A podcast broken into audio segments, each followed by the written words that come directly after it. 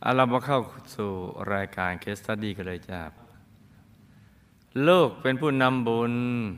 มีภูมิลำเนาอยู่จังหวัดนครราชสีมา โคราชบ้านเองนี่เอง ได้มาวัดครั้งแรกตอนปี 2540 โดยมีอาจารย์ที่จังหวัดนครราชสีมา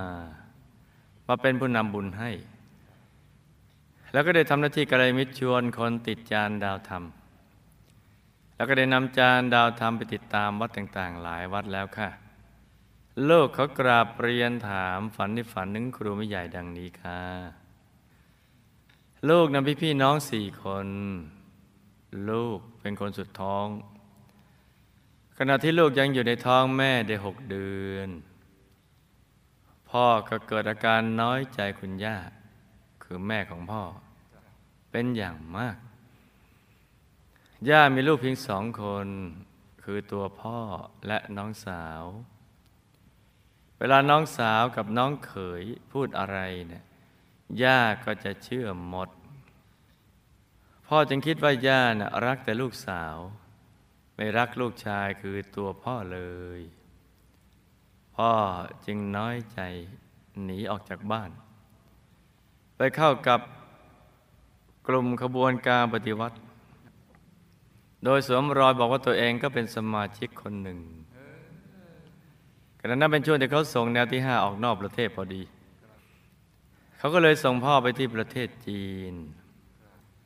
พอเข้าประเทศไปแล้วเขาก็ปิดประเทศ พ่อก็เลยกลับมาไม่ได้ต่อสายอยู่ที่ประเทศจีนจนกระทั่งเสียชีวิต แต่พ่อก็ยังได้เคยเขียนจดหมายและส่งรูปถ่ายมาให้ทางบ้านหลายครั้ง ปัจจุบันนะพ่อเสียชีวิตไปได้ประมาณ 30 กว่าปีแล้วค่ะ แม่ของลูกหลังจากที่พ่อหนีไปแล้ว แม่ก็ไม่ได้แต่งงานใหม่ ทนเลี้ยงลูกทั้งสี่คนอยู่กับย่า แล้วก็ดูแลปรนิบัติย่าเป็นอย่างดีมาตลอด แม้จะโดนข่มเหงรังแกอย่างไรก็ไม่บน่นไม่เถียง ตัวย่าน่ะ จงเกลียดจงชังตัวลูกเป็นอย่างมาก เพราะย่าโทษว่า เพราะตัวลูกมาเกิด จึงเป็นเหตุให้ พ่อของลูกกับย่าต้องพัดพรากจากกัน ลูกจึงถูกย่าน่ะตีอย่างทารุณตลอดมา จนแม่ของลูกคิดว่า ถ้าลูกยังอยู่ต่อไป อาจถูกย่าตีตายไม่วันใดวันหนึ่งแน่นอน ตอนนั้นลูกอายุได้ห้าขวบ แม่จึงส่งลูกไปให้ยายเลี้ยงจนลูกอายุได้สิบแปดปี จึงได้กลับมาอยู่กับแม่ ภายหลังแม่ได้ป่วยเป็นโรคกระเพาะอาหาร แม่ป่วยอยู่ครึ่งปีก็เสียชีวิต ลูกและสามีถูกผู้ใหญ่จับแต่งงาน โดยไม่เคยรู้จักกันมาก่อน เราทั้งสองจึงมักจะไม่ค่อยจะลงรอยกัน แต่พ่อสามีนะเป็นคนใจบุญ หลังจากที่แต่งงานแล้ว ลูกจึงได้เข้าวัดไปทำบุญกับหลวงปู่รูปหนึ่งเป็นประจำ เพราะว่าพ่อของสามีคุ้นเคยกับหลวงปู่รูปนี้มาก พ่อสามีเกิดที่ประเทศจีน ก็แปลว่าเป็นคนจีน ได้ลงเรือจากประเทศจีน โดยปลอมตัวเป็นพ่อครัว เป็นกุ๊ก เพื่อที่จะเข้ามายัง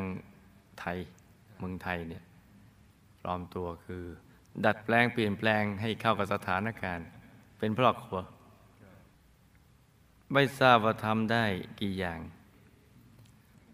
ก็ไม่เคยเป็นพ่อครัว ก็ต้องปลอมตัวเป็นพ่อครัววันนั้นเนี่ยเช้าไข่เจียว เย็นเจียวไข่ มาถึงประเทศไทยแล้วก็มาอยู่ที่โคราช ต่อมาก็ได้แต่งงาน มีลูกทั้งหมดหกคน สามีของลูกเป็นคนที่สาม พ่อสามี เป็นคนอารมณ์ร้อน แต่รักการทำบุญ มีศรัทธาในพระพุทธศาสนามาก หลายสิบปีที่ผ่านมา พ่อสามีได้ช่วยหลวงปู่รูปหนึ่งในโคราช บุกเบิกสร้างวัดขึ้นมา พ่อสามีเป็นหัวเรี่ยวหัวแรงสำคัญมาโดยตลอด ไม่ว่าจะเป็นการสร้างสะพานเข้าวัดทำซุ้มประตู หมายมาจากเมืองจีนเพื่อมาสร้างบารมีแท้ๆเนี่ยทำศาลาพักริมทาง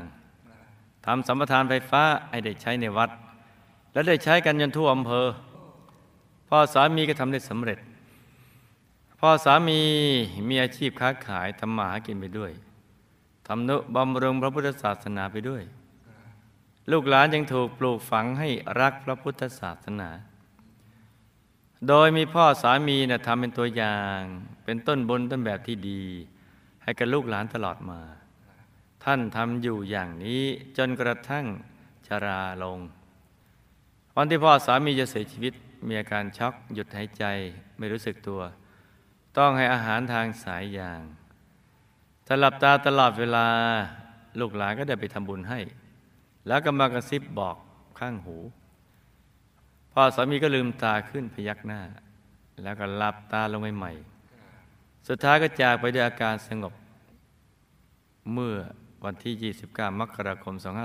2546 อายุได้ 90 ปี นี่เห็นไหมอานิสงส์หลวงปู่ซึ่งเป็นสมภารที่วัดใกล้บ้าน และพ่อสามีเคยบุกเบิกสร้างวัดมานั้น ท่านบวชมาตั้งแต่เป็นสามเณรบวชแล้วก็ปฏิบัติดีปฏิบัติชอบมาตลอด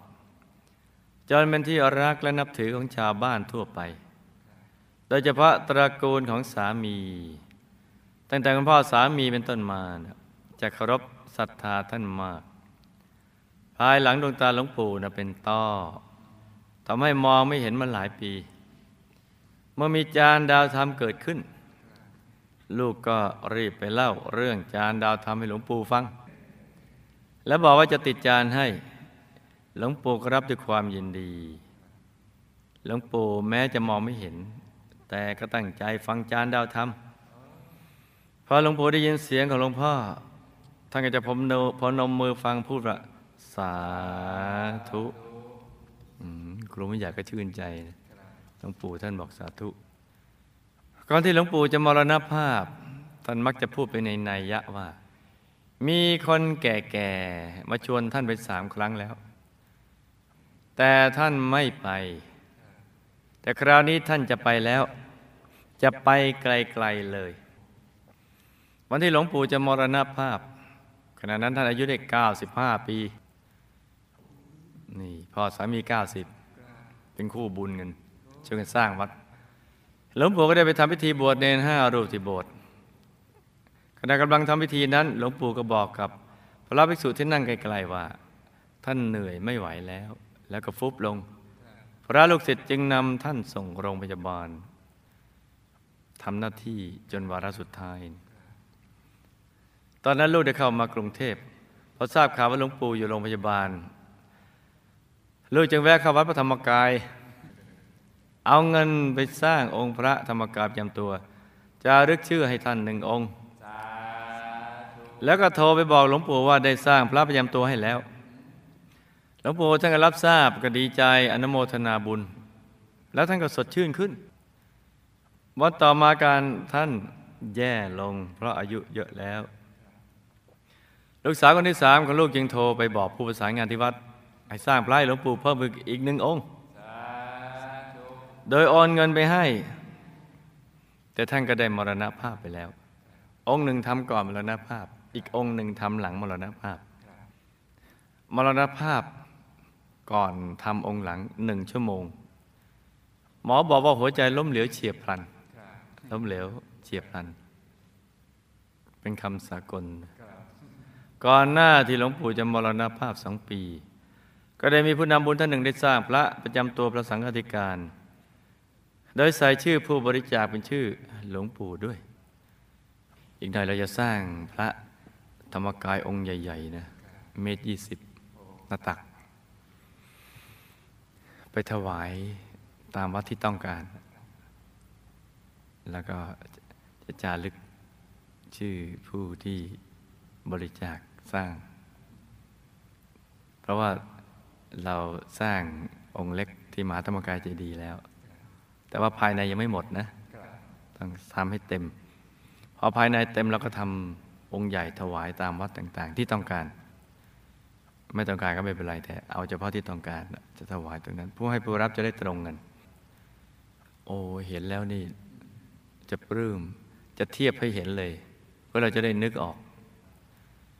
ว่าพระพุทธรูปตามความเข้าใจของแต่ละชาติที่เป็นชาวพุทธ แตกต่างกันอย่างไร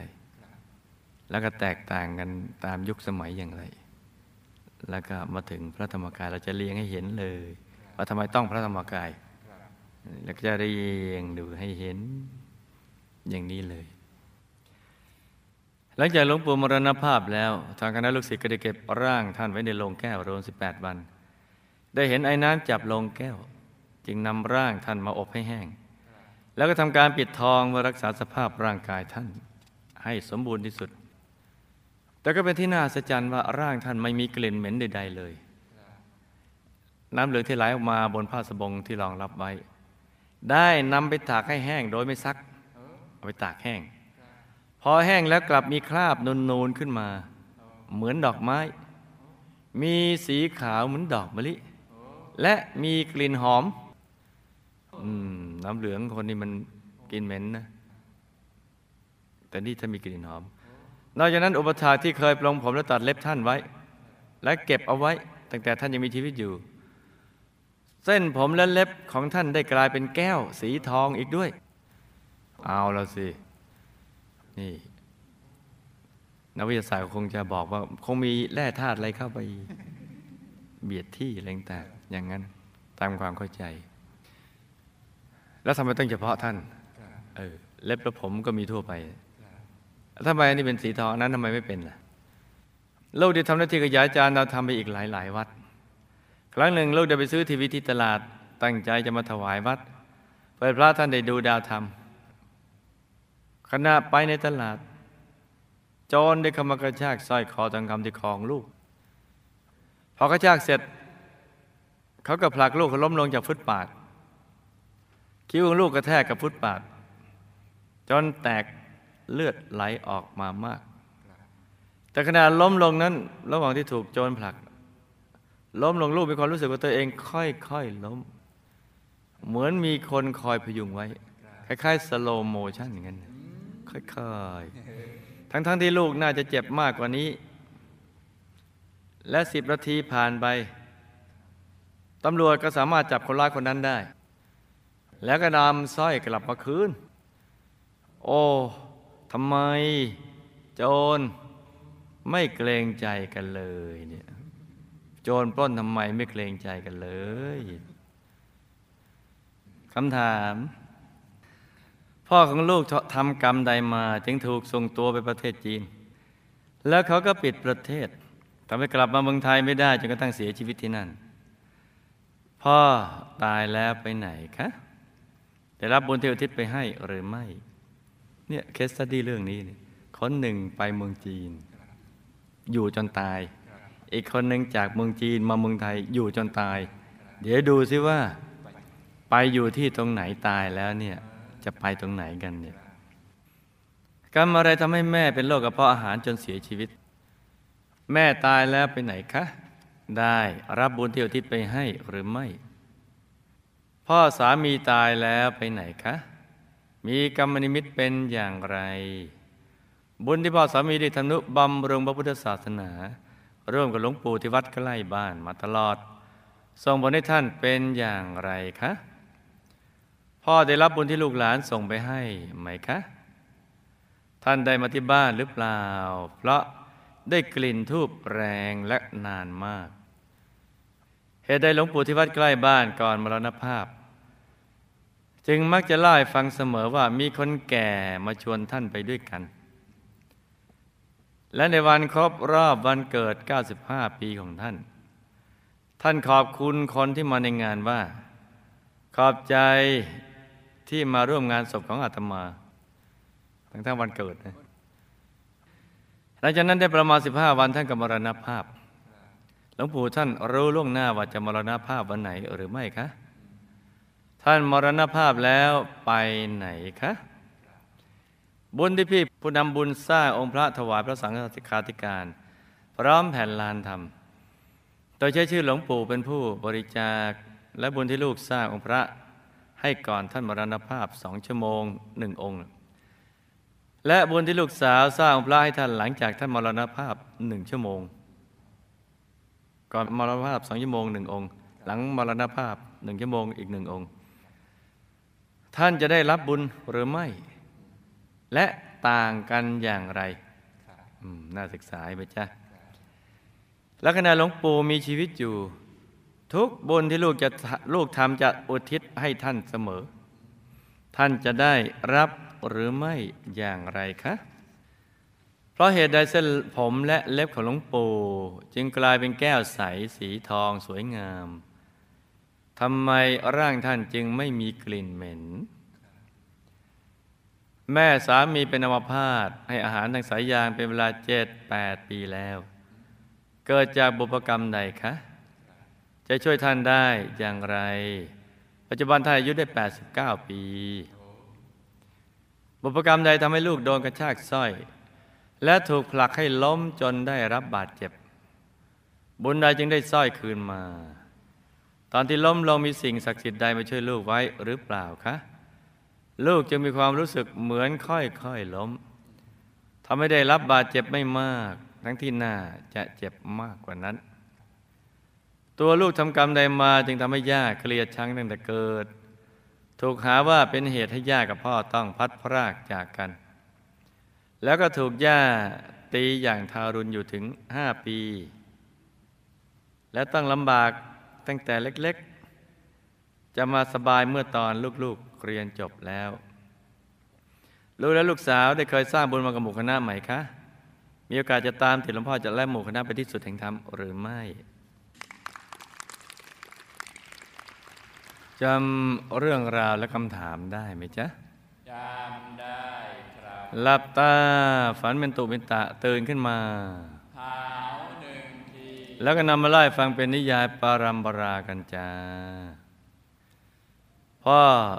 ถูกส่งตัวกลับประเทศจีน แล้วไม่ได้กลับมาอีกเลย เพราะในอดีตพ่อนะเคยเป็นทหาร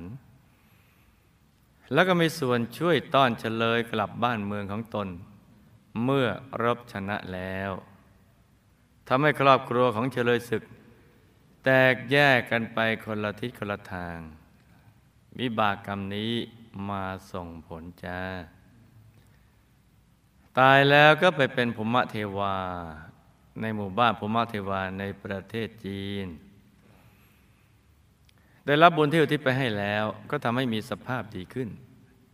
คือมีบ้านอยู่เป็นของตัวเอง มีอาหารทิพย์เสื้อผ้าที่ดีขึ้น ไม่ลำบากเหมือนเดิมจ้ะ เดิมเป็นภูมิเทวาที่ลำบาก เพราะว่าไม่รู้เรื่องการทำบุญอะไรเท่าไหร่ว่าจะทำบุญก็ไม่รู้จะทำกันยังไง แม่เป็นโรคกระเพาะอาหารจนเสียชีวิตพระ กรรมฆ่าสัตว์ทำอาหารทั้งในอดีต และปัจจุบันนำมาส่งผลจ้าตายแล้วก็ ไปเป็นภูมิเทวาระดับทั่วไปในหมู่บ้านภูมิเทวาแห่งหนึ่งได้รับบุญที่อุทิศไปให้ จึงทำให้ท่านมีสภาพที่ดีขึ้นในทุกด้านจ้ะพ่อกับภูมิะแม่กับภูมิะทั้งสองท่าน พ่อสามีที่มาจากเมืองจีน แล้วก็มาสร้างบุญ สร้างวัดกับหลวงปู่วัดใกล้บ้าน พ่อสามีตายแล้วได้ไปเป็นเทพบุตรสุดหลอ่อมีวิมานทองของชั้นยามา สวรรค์ชั้นที่สามด้วยบุญที่สร้างวัดและทำนุบำรุงพระพุทธศาสนา นี่เห็นไหมจ๊ะ อีกคนหนึ่งเกิดเมืองไทย แต่ไปอยู่เมืองจีนจนตาย อีกคนหนึ่งเกิดเมืองจีน แต่มาอยู่เมืองไทยจนตาย แต่ประกอบเหตุไม่เหมือนกัน เพราะฉะนั้นเนี่ยตายแล้วไปคนละทางไปอีกคนหนึ่งเป็นภูมะ อีกคนหนึ่ง มาจากเมืองจีนไปเป็นเทวดาชั้นยามาสวรรค์ชั้นที่สามหลวงปู่วัดใกล้บ้านก่อนมรณภาพ มักไล่ฟังเสมอว่ามีคนแก่ชวนไปอยู่ด้วยนั้น คนแก่นั้นก็เป็นหัวหน้าภูมะเทวาแถวๆนั้น ที่รักและเคารพศรัทธาเลื่อมใสหลวงปู่